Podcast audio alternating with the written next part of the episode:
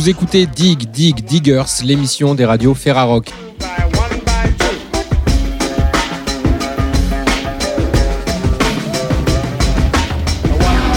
Au sommaire cette semaine, nous irons dans les studios de Radio Dio, Radio Ferrarock à Saint-Etienne en compagnie du groupe Organ Mug pour la sortie de leur album Solastalgia. En fin d'émission, nous vous parlerons des Inouïs du printemps de Bourges 2022. Mais pour commencer, direction les studios de Radio Méga Radio Ferrarock à Valence, Jordan Soubéran reçoit le groupe Brains.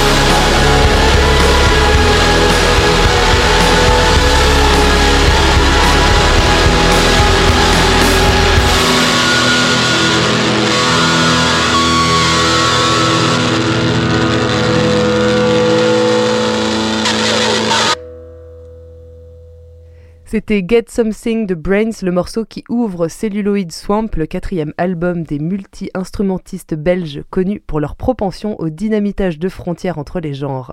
Cette semaine, la Ferrarock vous propose de rencontrer Tim et Diego de Brains, donc, à l'occasion de la sortie de Celluloid Swamp chez Yotanka Records à la fin de ce mois d'octobre.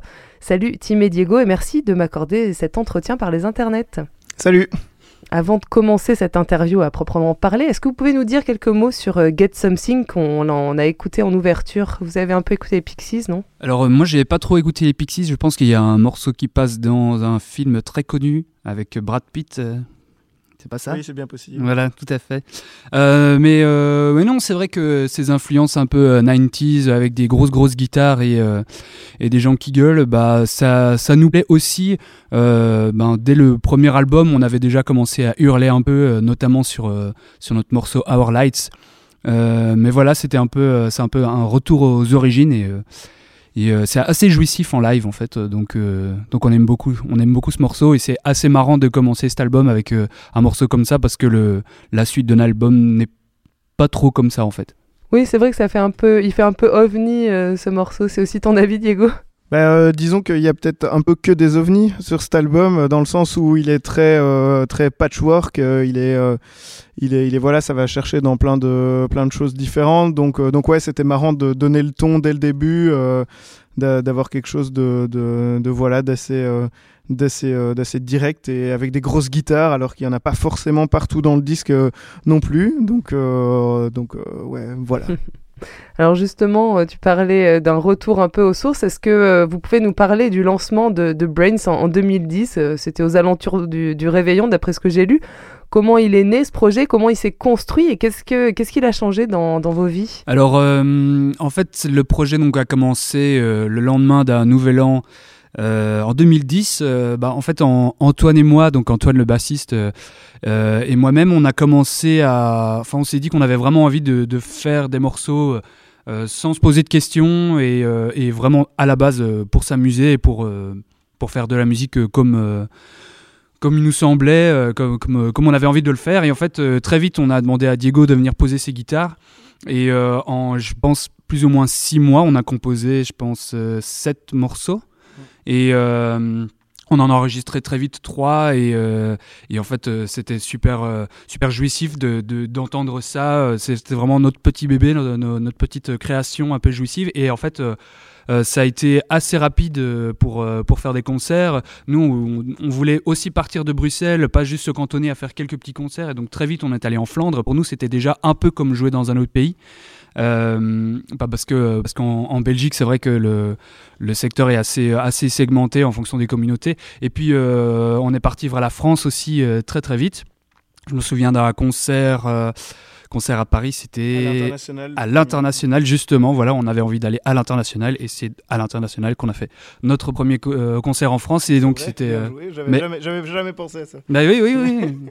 C'était euh, du coup c'était assez euh, assez cool et puis euh, on a fait pas mal de, de, concerts dans des festivals de showcase et tout ça.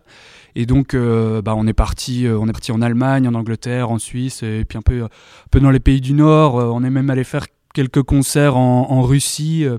Et, voilà, tout ça en fait a, a, fort évolué en fonction des albums qu'on sortait. Eh ben, peut-être qu'on touchait d'autres publics, d'autres territoires.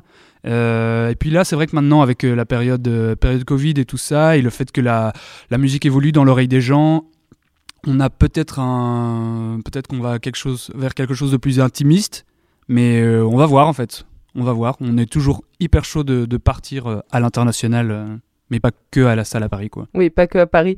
Donc ça veut dire que ça a rapidement changé beaucoup de choses dans vos vies, en fait. Euh, ce projet, ça a rapidement pris. Vous vous êtes lancé dans un truc et depuis. Euh, c'est pas vraiment arrêté. C'est juste en 2019, on a eu euh, un, groupe avec nos, amis de Repos pour Rose, et donc cette année 2019 là a été plus consacrée à ce projet-là qui s'appelait Namdose, et, et, donc là on a on a tourné avec ce ce projet-là, mais mais disons qu'on n'a jamais on n'a jamais voulu mettre euh, Brains en pause, mais fatalement avec euh, l'année 2019 et puis l'année 2020 que tout le monde connaît, bah, fatalement voilà, on a un petit peu euh, disparu des radars, mais on revient, voilà, on revient en tout cas pour notre plus grand plaisir. Celui des autres, on verra. On, espère en tout cas. Mais alors justement, bah, on va continuer euh, de développer dans ces collaborations puisque j'ai l'impression que hum, l'imagerie et l'esthétique visuelle de manière générale, elles ont quand même une importance euh, pour vous. Vous avez un, rapport à la culture pop en tout cas qui, saute aux yeux. Là, votre pochette, elle est faite par euh, Monsieur Pimpan. vous avez toujours des clips super travaillés. Est-ce que vous pouvez nous en parler justement de, toute cette esthétique et de votre rapport à la culture pop?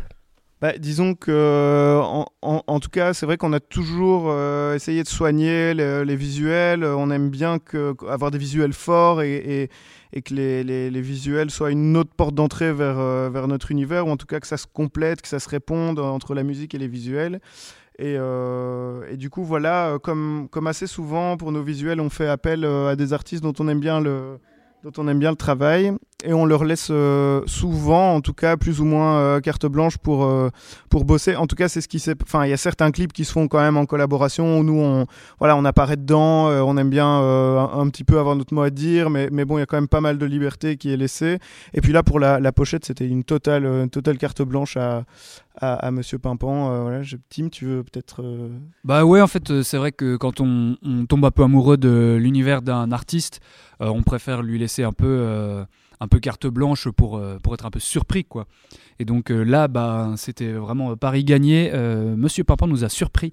premièrement avec sa pochette qui est complètement faux folle. Et là, en fait, on est en train de sortir ce clip pour ce morceau Get Something, qui est complètement en 3D, des couleurs surflashy et un univers qui, je pense, colle assez bien en morceau.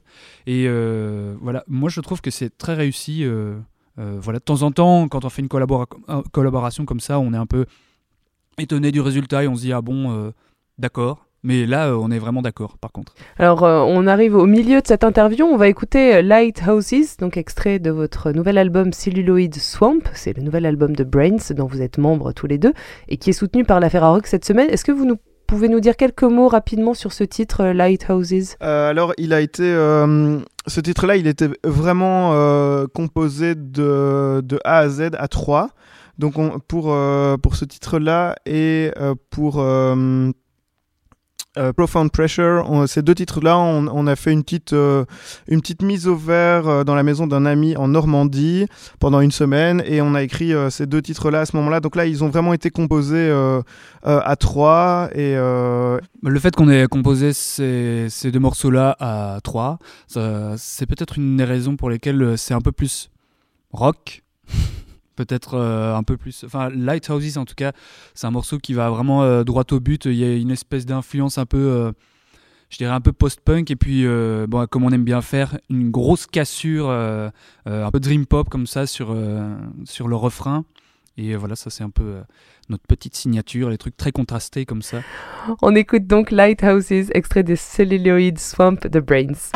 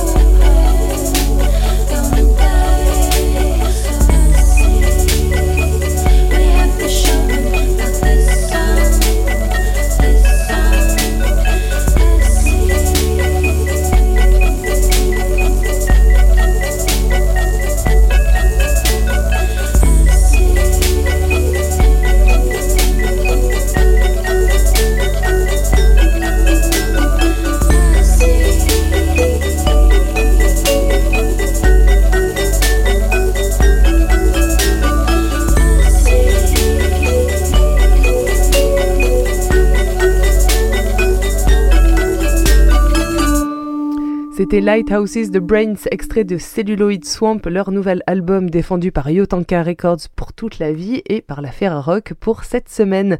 On continue l'interview avec Tim et Diego qui se prêtent au jeu de l'interview avec moi aujourd'hui. Alors, euh, on le disait, euh, Celluloid Swamp, c'est votre nouvel album. Il a été enregistré de l'autre côté de l'Atlantique.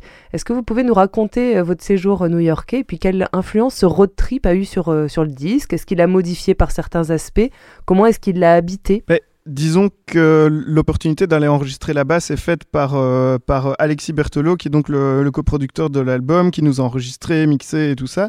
Et que voilà, c'était un, copain qu'on connaissait euh, d'avant, cet album. Et, donc voilà, on s'est dit, bah, tiens, on va aller voir, euh, on va aller travailler avec lui. On aime bien travailler avec des personnes différentes sur chaque disque. Et donc on, voilà, on a décidé d'aller bosser avec lui et de profiter des beaux studios dans lesquels il travaillait là-bas à Brooklyn et, et un peu plus haut dans les, dans les Catskills, dans l'état de New York. Euh, donc un petit peu à la campagne aussi. Et, euh, et, voilà. Après, je pense que le lieu a pas eu tant d'influence sur euh, la musique dans le sens où elle était écrite et arrangée avant le passage en studio. La seule chose, c'est que lui et je pense pas mal de d'ingénieurs du son qui ont accès à des studios de cette qualité-là et en tout cas aux États-Unis mixent beaucoup plus à la prise. Donc il y a un son qui déjà au moment d'enregistrer est beaucoup plus proche de ce que sera le, disque et donc directement, on avait euh, un, produit qui était déjà plus fini. Euh, c'était plus facile de se projeter directement dans, dans ce qu'allait être l'album et, éventuellement de réagir sur, sur certains arrangements parce que le, son était plus proche, euh, déjà plus avancé dans le mix, déjà à la prise, quoi, en fait. C'est l'influence principale que je, que je vois en fait moi. Bah, vous pouvez nous dire tout simplement ce qu'il raconte ce disque dans, dans, sa globalité. À un moment, il y a une, une virgule sonore pourquoi elle est là? Ça dure 46 secondes, ça s'appelle Queen's Rest. Euh, racontez-nous cet album. Alors on avait euh, quelques morceaux pour cet album et on voulait, je pense, garder un album relativement court. Parce que de temps en temps, quand on fait des albums un peu longs, comme, euh, comme on l'avait fait avec Patine, je pense qu'on a peut-être tendance à perdre un peu l'auditeur. Ou en tout cas, nous, ce qu'on voulait faire, c'est de faire quelque chose de plus... allez, un peu plus droit au but, quoi. Et en fait, euh, rajouter un petit interlude de temps en temps, je trouve que c'est important euh, dans un album parce que, bah, je sais pas, dans le, dans le hip-hop, dans le RB, ils font beaucoup ça aussi. Euh, ils laissent parler des gens ou alors ils enregistrent juste une ambiance et tout, ils le mettent. Et moi, je trouve que c'est important dans un album parce que, voilà, aujourd'hui, on a vraiment moins tendance à écouter des albums, plutôt des, playlists et tout ça bah, sur, euh, sur les plateformes de streaming et tout. Mais euh, moi, je trouve que c'est important. Et puis là, du coup, ça, c'est vraiment cet interlude, c'est euh, une empreinte directe des États-Unis, de New York, où on a enregistré quelques trucs. On était passé sous un pont qui avait un delay naturel complètement foufou, qu'on n'a peut-être pas. Enfin, c'est des énormes ponts en fer forgé, comme ça, ou je ne sais pas quoi. C'est le pont du métro. ouais, c'est ça. En fait le pont du métro à Brooklyn et en fait euh, on n'a pas trop ça à, Bruxelles et donc euh, ça nous a fait marrer et donc voilà peut-être la réelle influence de New York sur cet album ce serait cet interlude ah oui, là c'est que du c'est que du c'est que du field recording, c'est que des sons euh, qui ont été pris là-bas et qui ont été après tunés, retravaillés, etc. Mais c'est que des sons de là. Je le disais en introduction, vous dynamitez les genres. Tu le disais aussi, euh, Diego, euh, au début de l'interview. Euh, vous allez puiser dans, beaucoup de, styles musicaux. S'il fallait que vous définissiez votre, votre style de musique, vous aviez aucune limite, vous diriez quoi? De la pop. Ah, tout simplement. oui, tout simplement parce que parce que la pop permet tellement de choses et permet d'aller chercher dans tellement de choses. La pop, elle est tellement éclatée et diverse maintenant que que voilà, nous, on, a, on, a, toujours dit euh, qu'on était un groupe de pop, qu'on n'avait pas de problème à, essayer de, de, faire des chansons pop et des chansons catchy, même si on jouait avec les formats et qu'on jouait avec les, avec les, les, influences et tout ça. Euh, ça reste, pour nous, ça reste de la pop et on est, on, est content d'être dans, dans ce grand monde là très, très divers en fait. Donc pour voilà, pour nous, c'est pour nous c'est de la pop. Mais merci beaucoup euh, à vous, Tim et Diego. C'était l'émission hebdomadaire Dig Dig Diggers de la Ferrarock avec cette semaine donc Tim et Diego de Brains, dont le nouvel album Celluloid Swamp sort en ce mois d'octobre 2021 sur le label français Yotanka Records. Vous pouvez retrouver toutes les informations et réécouter cette émission sur le site ferrarock.org. On se quitte avec Off You Go Daddy, extrait du Celluloid Swamp, votre nouvel album, soutenu par la Ferrarock. Tim et Diego, vous nous dites trois petits mots rapidement avant qu'on se quitte sur euh, ce titre. C'est le titre qui clôt l'album? Alors c'est un morceau très court euh, qu'on aime beaucoup justement parce qu'il est très simple. Voilà, j'ai terminé. eh ben merci beaucoup à vous. Merci. Merci, salut, merci salut. beaucoup.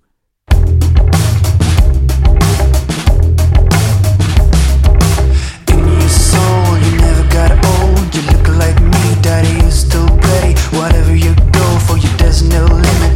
Mom was wrong, you never got fighty if you put down roots. Look what you're gonna lose. Plenty of screws, so you have to move. Daddy, please, still got your teeth. You're a go getter and you like the others do. Don't you dawdle, you're my model. Daddy, you know it's true.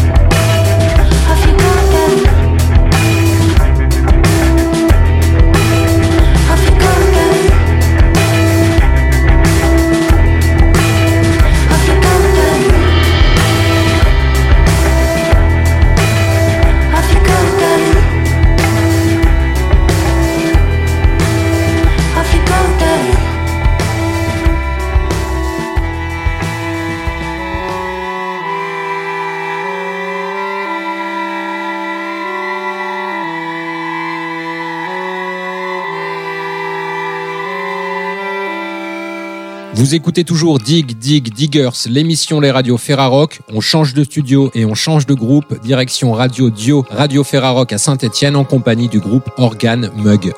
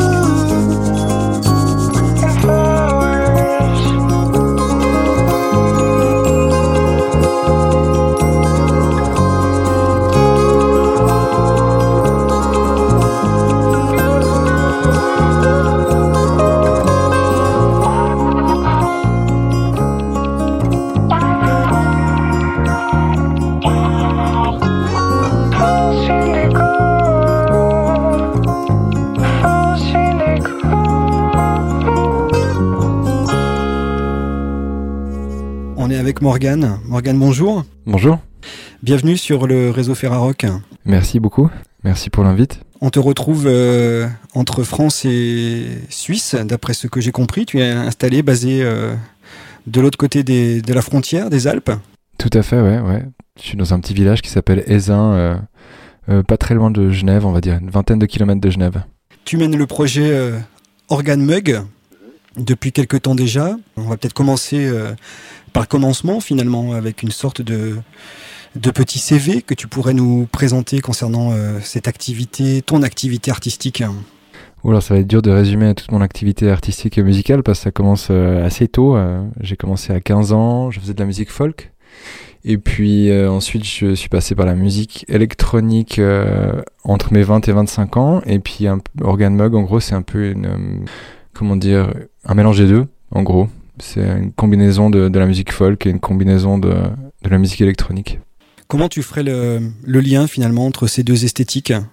L'affiliation, elle s'est faite euh, par rapport à mes expérimentations. Disons que j'ai commencé la, musique euh, avec la guitare et puis qu'ensuite je suis passé euh, à mon ordi et puis que j'ai tenté de combiner les deux ensuite parce que c'était des sonorités qui m'intéressaient. Et le but c'était de me rapprocher de, trucs que j'ai appréciés durant mon adolescence, que je trouvais sur le label Warp, mais aussi des trucs plus consensuel, on va dire, ou plus folk, comme euh, je sais pas, Radiohead, ce genre de choses. Ou Sid Matters, un exemple français par exemple, que j'aime beaucoup. Tu as deux albums, si je ne me trompe, à ton actif. Deux véritables albums. Un premier euh, qui est sorti en 2017. Et puis le, second qui va paraître ce 22 octobre. Solastalgia. Est-ce que tu peux nous présenter de quelle façon euh, eh bien, tu as pu appréhender finalement aussi ce, deuxième opus, après euh, quelques années, euh, non pas d'absence, et j'imagine bien d'activité, mais comment tu as appréhendé ce deuxième album?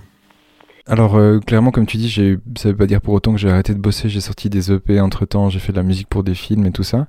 Alors la façon d'appréhender en fait cet album, c'était un peu en opposition au précédent album que j'ai fait, qui a été fait avec euh, principalement mon ordinateur et où j'ai utilisé des instruments virtuels, où tout était très digital, très froid. Et que là, je suis rentré dans quelque chose de beaucoup plus chaud, intimiste, avec des, des sonorités qui étaient euh, ouais, acoustiques, chou, tu vois. Genre, j'ai utilisé un peu des guitares, des, des xylos, des petits pianos, voire des petits instruments un peu euh, qu'on n'a pas l'habitude d'entendre, comme des, un psalterion, par exemple. Et en gros, c'était vraiment revenir à quelque chose de, de très acoustique, en gros. Et en fait, je suis parti aussi dans cette démarche parce que j'avais envie de faire quelque chose de, nostalgique, justement. Euh, d'où le titre Solastalgia aussi. Je voulais renvoyer une certaine nostalgie de, mon enfance, mon adolescence et tout ça. Et donc, euh, ben, le processus de création a été complètement différent, en gros. Tu parlais de, quelque chose de très acoustique. C'est aussi un gros travail euh, sonore. Tu as fait, me semble-t-il, appel à bon nombre de sources sonores que tu as pu euh, collecter. Et cet album donne une sorte aussi de millefeuille euh, sonore avec beaucoup de, sources audio diverses euh, qui viennent composer finalement aussi l'ensemble de cet album. Ouais, complètement. Il y a en fait bah, déjà l'intention de, vouloir enregistrer un maximum de sources sonores, donc différents instruments que j'avais avec moi, qu'on m'avait offert ou que j'ai trouvé sur ma route après toutes ces années en gros. Et puis euh, vraiment tout type d'instruments, comme je te dis, le psalterion, c'est un espèce de vieux violon euh, médiéval euh, que je sais à peine jouer, tu vois, mais j'ai appris à en jouer juste pour un ou deux morceaux. Et puis à côté de ça, il y a aussi tout une, un travail de sampling que je fais depuis de nombreuses années, où j'ai j'ai commencé par faire du sampling de musique ethnographique il y a 5-6 ans avec un des EP que j'ai sorti qui s'appelait Is This Real Life? Et puis ce travail, il est toujours là en fait dans cet album aussi. Et c'est vraiment, il y a une notion de, collage en gros, de voir quelles sources je vais pouvoir euh, coller sur mes morceaux en gros. Et donc je fais de la recherche dans mes bibliothèques aussi pour, euh, pour voir s'il y a des trucs qui collent. Puis je me suis retrouvé avec euh, autant des chants du Gabon que des chœurs qui proviennent de l'Est, tu vois, hein, ou des, des chants grégoriens, genre de choses. Voilà, effectivement, il y a plein de sonorités différentes dans le truc. Oui, ces chants que l'on peut euh, retrouver, je sais pas, je pense par exemple à Child's Play, euh, où on retrouve ces sons finaux euh, qui, d'ailleurs, je, ne sais pas ce qu'ils représentent ou quels en sont la, source et le sens, quoi, finalement. On a l'impression de chants indiens, en tout cas quelque chose de très ethnique, en effet. Ce sont quelles sources là que tu as pu utiliser? Ça, c'est lorsque j'ai voyagé euh, il y a 5 ans, je me suis retrouvé aux États-Unis euh, avec des Indiens d'Amérique du Nord euh, autour d'un feu et ça a été enregistré tel quel en fait. Et la source en fait se collait avec le, le morceau. Et vu que le, le morceau de Child's Play c'était aussi jeu d'enfant, il y a beaucoup de choses qui rappellent un peu mon enfance et quand on jouait justement aux Indiens, tu vois, au genre de choses. Et il y a le début du morceau euh, où il y a une citation d'un dessin animé en fait que j'ai repris qui dit euh, si quelqu'un euh, attrape, attrape le cowboy qu'il le dégomme. Et, et, en fait il y a tout qui collait un peu ensemble quoi. Il y a un truc qui renvoyait à, ce fantasme du lointain qu'on avait quand on était gamin. En gros. Enfin que j'avais en tout cas moi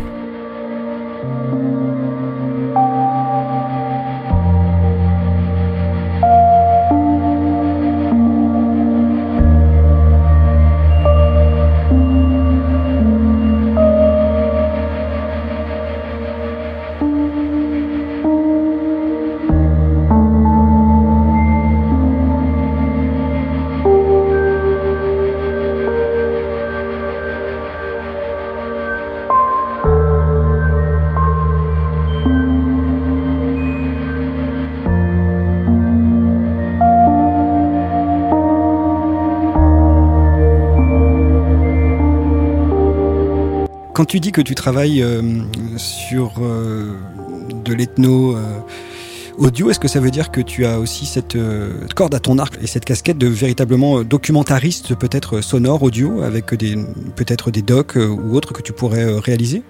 Alors non, je l'ai pas du tout, non, c'est juste une fascination que j'ai pour la chose, mais j'ai pas travaillé dans le domaine. J'ai fait un travail sur la musique euh, ethnographique euh, il y a ça une dizaine d'années maintenant. C'est peut-être le seul lien euh, sérieux et professionnel que j'ai avec ça. Après, c'est juste vraiment un intérêt pour, pour retrouver des, des, des sonorités qui, tu sais, qui, qui donnent cette impression d'authenticité ou qui, qui, qui ont une espèce de truc originaire comme ça, quoi. Je sais pas comment le formuler. Alors, il y a ce côté, tu le disais, un peu euh, artisanal finalement, euh, euh, bricolé, sans être péjoratif, hein, sur ce nouvel album. Est-ce qu'on pourrait entendre celui-ci comme une sorte de, concept, à la fois dans, je dirais, sa forme et donc la façon que tu as eu de travailler singulièrement sur cet album, et peut-être concept encore sur le propos que tu entends défendre aussi sur ce nouvel opus? Bah, c'est exactement ça. Euh, il y a vraiment cette, vraiment pour moi, ce qui résume tout, c'est la notion de collage et euh, le fait de, si tu veux, même l'artwork qu'on a fait pour l'album euh, est du collage et renvoie en gros à, mon passé, à, la, à, tout mon parcours en gros quoi. Et tout a été assemblé et collé et des fois il y a ce truc un peu foutraque justement où même il y a mélodiquement des choses qui semblent pas complètement justes et ajustées rythmiquement mais qui fonctionne en fait. Et c'était plutôt un travail euh, là de d'ingé son en gros, de pouvoir faire coller, euh, warper du son jusqu'à que ça fonctionne en gros tout à coup avec, euh, avec la composition initiale. Et sur le propos et le, et le, et le sens peut-être de, de Solastalgia ou de la démarche ou intention de cet album, j'ai pu comprendre qu'en thématique un peu phare, un peu fil rouge, c'était la question de, de l'entraide ou les questions d'entraide, de décroissance qui pouvaient être un petit peu au cœur de, de cet album, ce que tu veux et peux développer? Moi, je peux essayer de développer. En fait, c'est un peu plus compliqué que ça. En gros, l'album, je le vois comme un récit. Euh, et je construis souvent mes, albums ou mes EP même comme des récits. Et là, c'est un peu une, désillusion. Euh.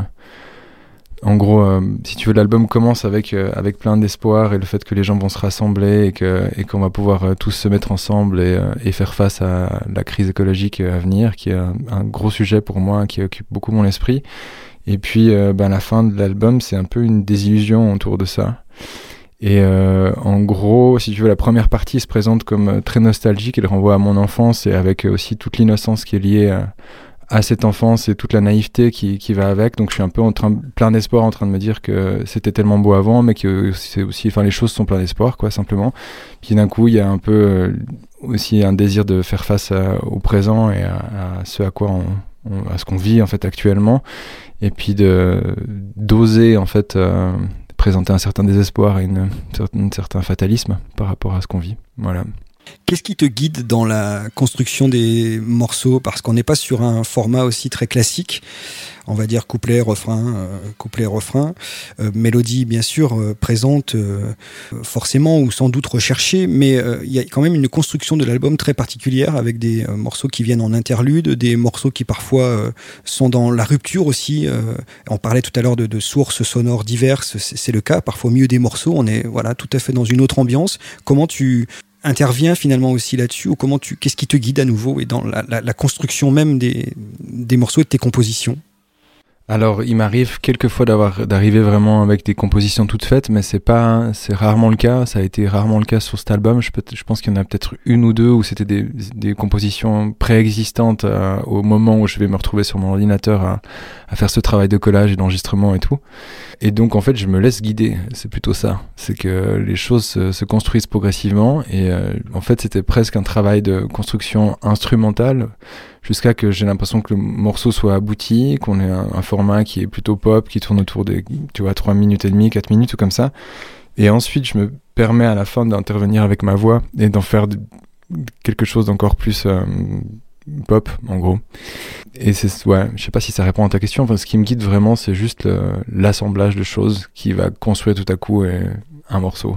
Mais rien n'est anticipé, généralement tu laisses la surprise ou l'accident aussi te, guider et te, suivre Complètement, ouais. C'est comme quand je, te parlais de ce sampling avant, je vais chercher ces samples, puis j'ai aucune idée de celle qui va fonctionner ou bien pas, et c'est souvent ces samples-là qui me guident euh, euh sur la, la, composition. Mais après, c'est la même chose avec euh, même les accords. Que je vais balancer. C'est genre je me mets sur le piano, je tente des trucs, d'un coup il y a quelque chose qui marche, et puis ensuite je suis pas en train d'essayer de, structurer ça avec, euh, comme tu le dis, un couplet et un refrain comme ça. C'est rarement le cas. Ça, les choses euh, euh, se poursuivent en fait. Quoi.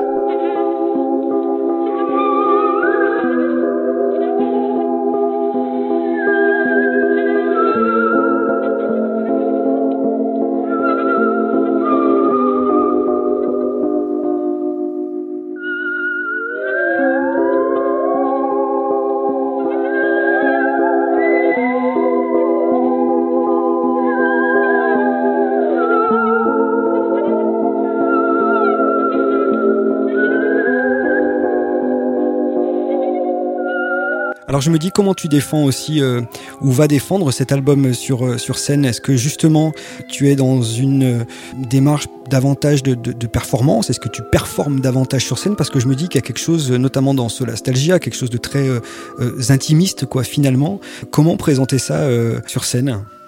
Ben, le, résultat est assez intimiste. après, je me retrouve sur scène avec des petites ampoules et puis beaucoup d'instruments. Et euh, je suis aussi euh, sur Ableton avec euh, lequel je peux contrôler la, ouais, quelques samples. Et puis, mais, en gros, c'est surtout moi au piano, à la guitare, ou avec du sampling, ou avec du looping. Et je passe souvent de morceaux électroniques à des morceaux folk. Et le but, c'est d'être le plus créatif, le plus dynamique possible, qu'on n'ait pas l'impression de rester toujours dans une même ambiance trop longtemps. Donc ça passe des fois du coq à l'âne, et j'aime beaucoup ça. Et voilà. Du coup, tu as quelques dates en perspective, là, petite tournée en cours ou prévue? Alors j'ai eu des dates euh, un peu cet été, j'en ai deux trois et là j'ai un grand moment de préparation quand même pour euh, mon prochain concert officiel se passe à l'église de Saint-François et ça c'est à Lausanne, c'est une très grande église, euh, c'est un peu c'est vraiment un honneur pour moi de jouer là-bas et ça va être un, peu le, démarrage du, live de, de Solastalgia. On va commencer là. Ok, peut-être quelques petits mots sur euh, la structure qui te soutient, euh, Irascible Records. De quoi et de qui s'agit-il et comment tu travailles aussi avec cette maison finalement? Alors, il s'agit de beaucoup de gens. Le, boss de cette boîte, c'est euh, Christian Vicky, euh, qui a été dans de nombreux groupes lausannois de la région quand moi j'étais beaucoup plus jeune en fait. Euh, j'étais un jeune fan de, leur équipe, de ce qu'ils faisaient et tout ça. Et euh, c'est un des éléments. Il y a beaucoup d'autres gens qui sont dans cette équipe. Il y en a qui sont chargés de la promo euh, nationale, d'autres promo internationale, dont Arnaud Martin qui justement m'a trouvé l'interview que je suis en train de faire avec toi maintenant. Enfin, et qui m'a trouvé aussi cette collab avec Ferrarock. Et puis, euh, j'ai des gens qui sont là pour la distribution. Il y a, y a, tout un monde qui me permet en fait de faire exister mon projet, quoi. Et après, j'ai aussi, je travaille avec une autre team qui est dans les mêmes bureaux qu'eux, qui s'appelle Two Gentlemen, qui eux s'occupent du, du, booking justement, qui sont chargés de me trouver euh, des dates. Merci Morgan, je crois qu'on a fait euh, un petit tour d'horizon. Merci à toi, ciao ciao.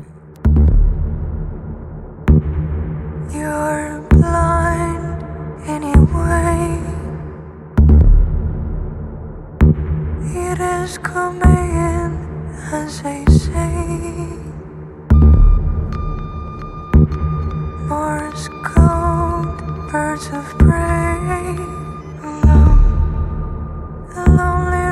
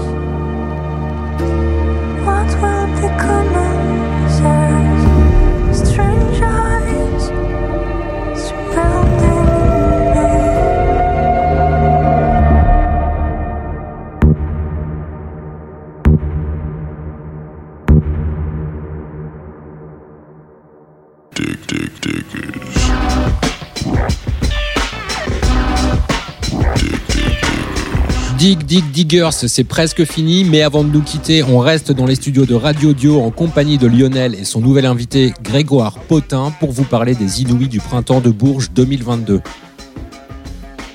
On est avec Grégoire euh, Potin, avec nous au bout du fil. Grégoire, bonjour. Bonjour. Responsable programmation, coordination du Bizarre, la machinerie à Vénissieux. Tout d'abord, euh, peut-être nous présenter ce lieu que tu euh, représentes. Alors, Bizarre est une salle euh, et une scène dédiée au, au hip-hop euh, qui, euh, qui fonctionne avec le théâtre de Vénissieux. Euh, et le théâtre plus Bizarre s'appelle La Machinerie. Euh, c'est l'entité globale de ces deux lieux. Et pour Bizarre, du coup, on est un lieu euh, donc dédié au hip-hop avec plateau de danse, plateau rap, studio, ordinateur à disposition, lieu de rencontre pour les artistes. On diffuse une, on fait une vingtaine de concerts par an, donc peu, peu de diffusion. Par contre, on a des gros dispositifs d'accompagnement, de repérage euh, et beaucoup de et, beaucoup d'artistes, euh, d'artistes métropolitains et de la région euh, en rap notamment et puis en danse hip-hop passent par chez nous. Alors Grégoire, on est ensemble euh, là en entretien parce que eh bien, nous allons évoquer ensemble euh, le printemps de Bourges, le printemps de Bourges euh, qui existe depuis maintenant euh, 1977, euh, construit autour, on va dire, allez, de trois vœux culturels, trois piliers, la création, la découverte, l'émergence.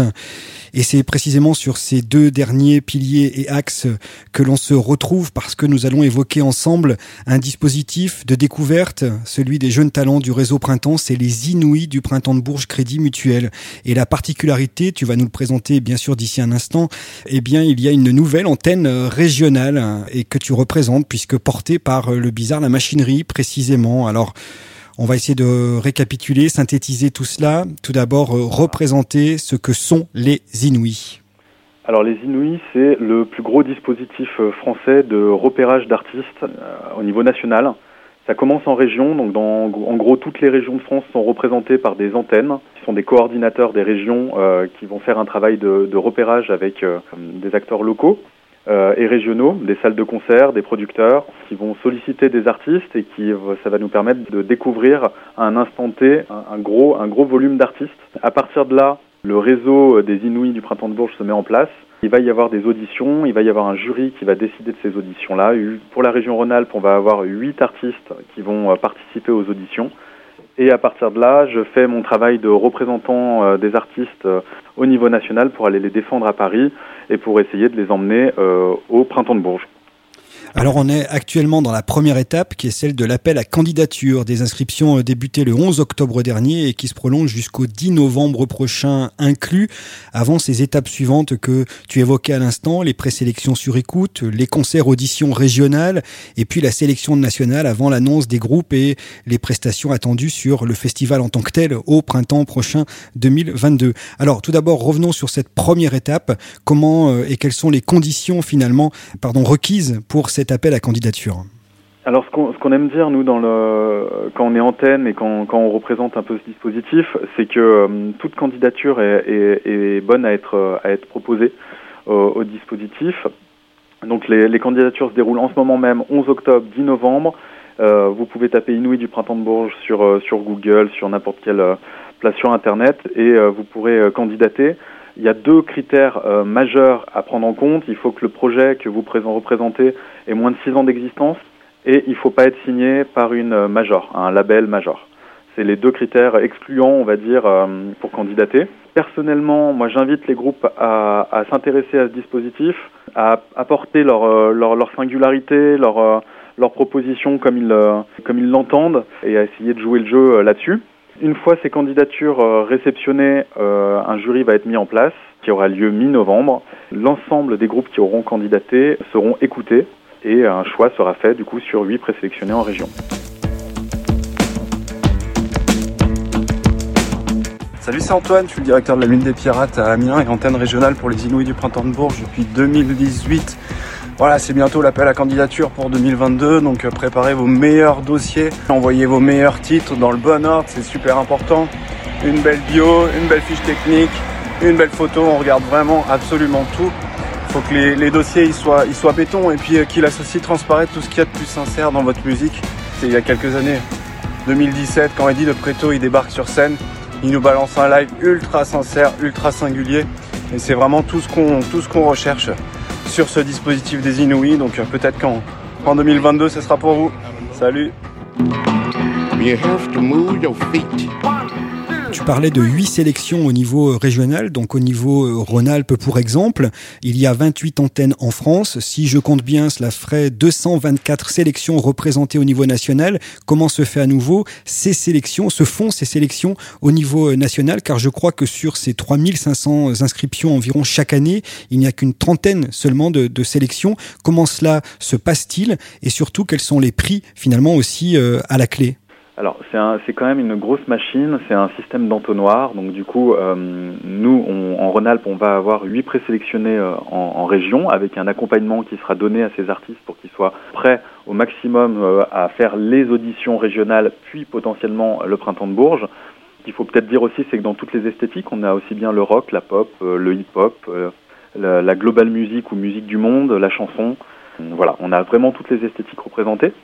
Et une fois que nous, nos huit présélectionnés ont été faits dans notre région, je vais aller porter la bonne parole à Paris euh, dans, un, dans une réunion de toutes les antennes où on va expliquer pourquoi tel artiste euh, a euh, besoin de ce coup de visibilité, euh, où il en est dans son actualité, quelle a été aussi sa, sa force artistique au moment des auditions. Et à partir de là, se fera à nouveau un entonnoir pour arriver à un peu plus de 30 artistes pour le printemps de Bourges. Grégoire, est-ce que tu veux rappeler euh, les informations pratiques pour euh, cette première étape, hein, on le disait, euh, donc le, haut de l'entonnoir et cet appel à candidature et, inscription lancée? Alors oui, donc l'appel à candidature donc du 11 octobre au 10 novembre 2021, donc 10 novembre inclus. Vous pouvez trouver toutes les informations sur réseau-printemps.com. Vous le tapez dans un moteur de recherche, vous le trouverez. Peut-être rappeler que c'est aussi un formidable moyen de, d'être écouté d'être vu par des professionnels. C'est aussi un formidable moyen pour avoir accès à, des, euh, à une boîte à outils, pour notamment de la résidence ou des- de la rencontre pro, on l'a évoqué, mais aussi euh, des, ateliers, des workshops techniques pour les artistes qui seront, euh, qui seront sélectionnés. Et surtout, il y a énormément de bienveillance autour, de, autour des artistes et des, qui vont candidater sur ce dispositif. Ils seront tous écoutés et le jury sait vraiment faire la part des choses et, et c'est à des oreilles bien aguerries pour ce genre d'exercice. Grégoire, pour terminer, un choix et une sélection musicale de ta part, peut-être euh, eh bien revenir sur euh, une de ces sélections, une de ces perles rares qui serait sortie des éditions précédentes, voire celle 2021 pour exemple. Alors à la fois euh, par le haut lors des présélections et sélections régionales, mais peut-être aussi une représentation nationale pour un groupe qui pourrait peut-être être issu de la région Rhône-Alpes.